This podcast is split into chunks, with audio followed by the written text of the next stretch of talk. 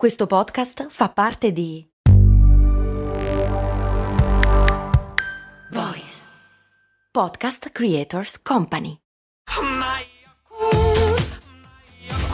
Se a volte ti senti così, ti serve la formula dell'equilibrio. Yakult Balance, 20 miliardi di probiotici LCS più la vitamina D per ossa e muscoli. Mi chiede Maurizio, perché se salto su un treno che sta andando, suppongo, cado nello stesso punto? Ah.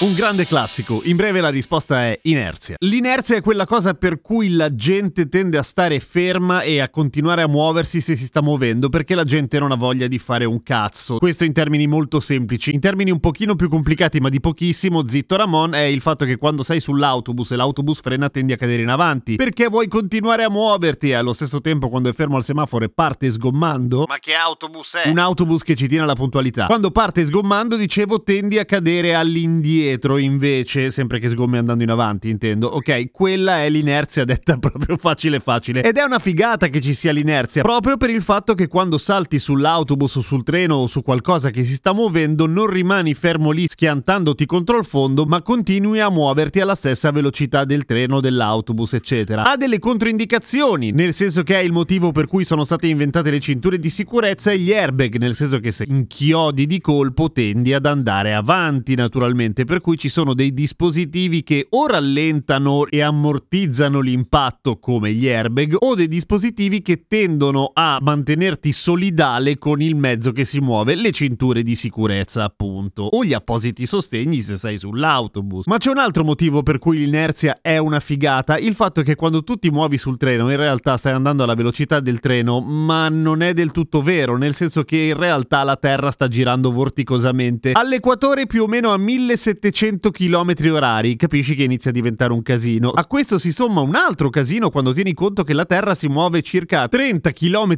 al secondo intorno al Sole, il quale però non è fermo. Oh no, il Sole si muove a 20 km al secondo anche lui, intorno al centro della galassia che a sua volta si muove a 230 km al secondo circa, per cui ti rendi conto che se non esistesse l'inerzia nel momento in cui salti verresti boh, trasformato istantaneamente in una purea e teletrasportato lontanissimo da dove ti trovavi, sarebbe un cazzo di casino. I trampolini non avrebbero nessun successo e non esisterebbe la simpatica pratica dei tuffi a bomba quando vai in piscina, perché tutti moriremmo istantaneamente nel momento in cui ci stacchiamo dal bordo piscina, ancora prima che il bagnino ti fischi per dirti che non ci si tuffa cazzo. Per cui, ricapitolando, riusciamo a vivere più o meno serenamente, al di là di quelli che sono i problemi del quotidiano, grazie al concetto del sistema di riferimento inerziale, ovvero la velocità relativa al contesto, basicamente, che è anche il motivo, se stringi stringi, per cui quando salti sul treno appunto rimani lì, cioè riatterri poco dopo dal punto in cui sei partito. Diverso il discorso se salti su, che ne so, il retro di un pick-up, oppure se salti sul tetto del treno, perché a quel punto interviene anche la resistenza dell'aria e quella un bel po' ti schianta verso indietro, per cui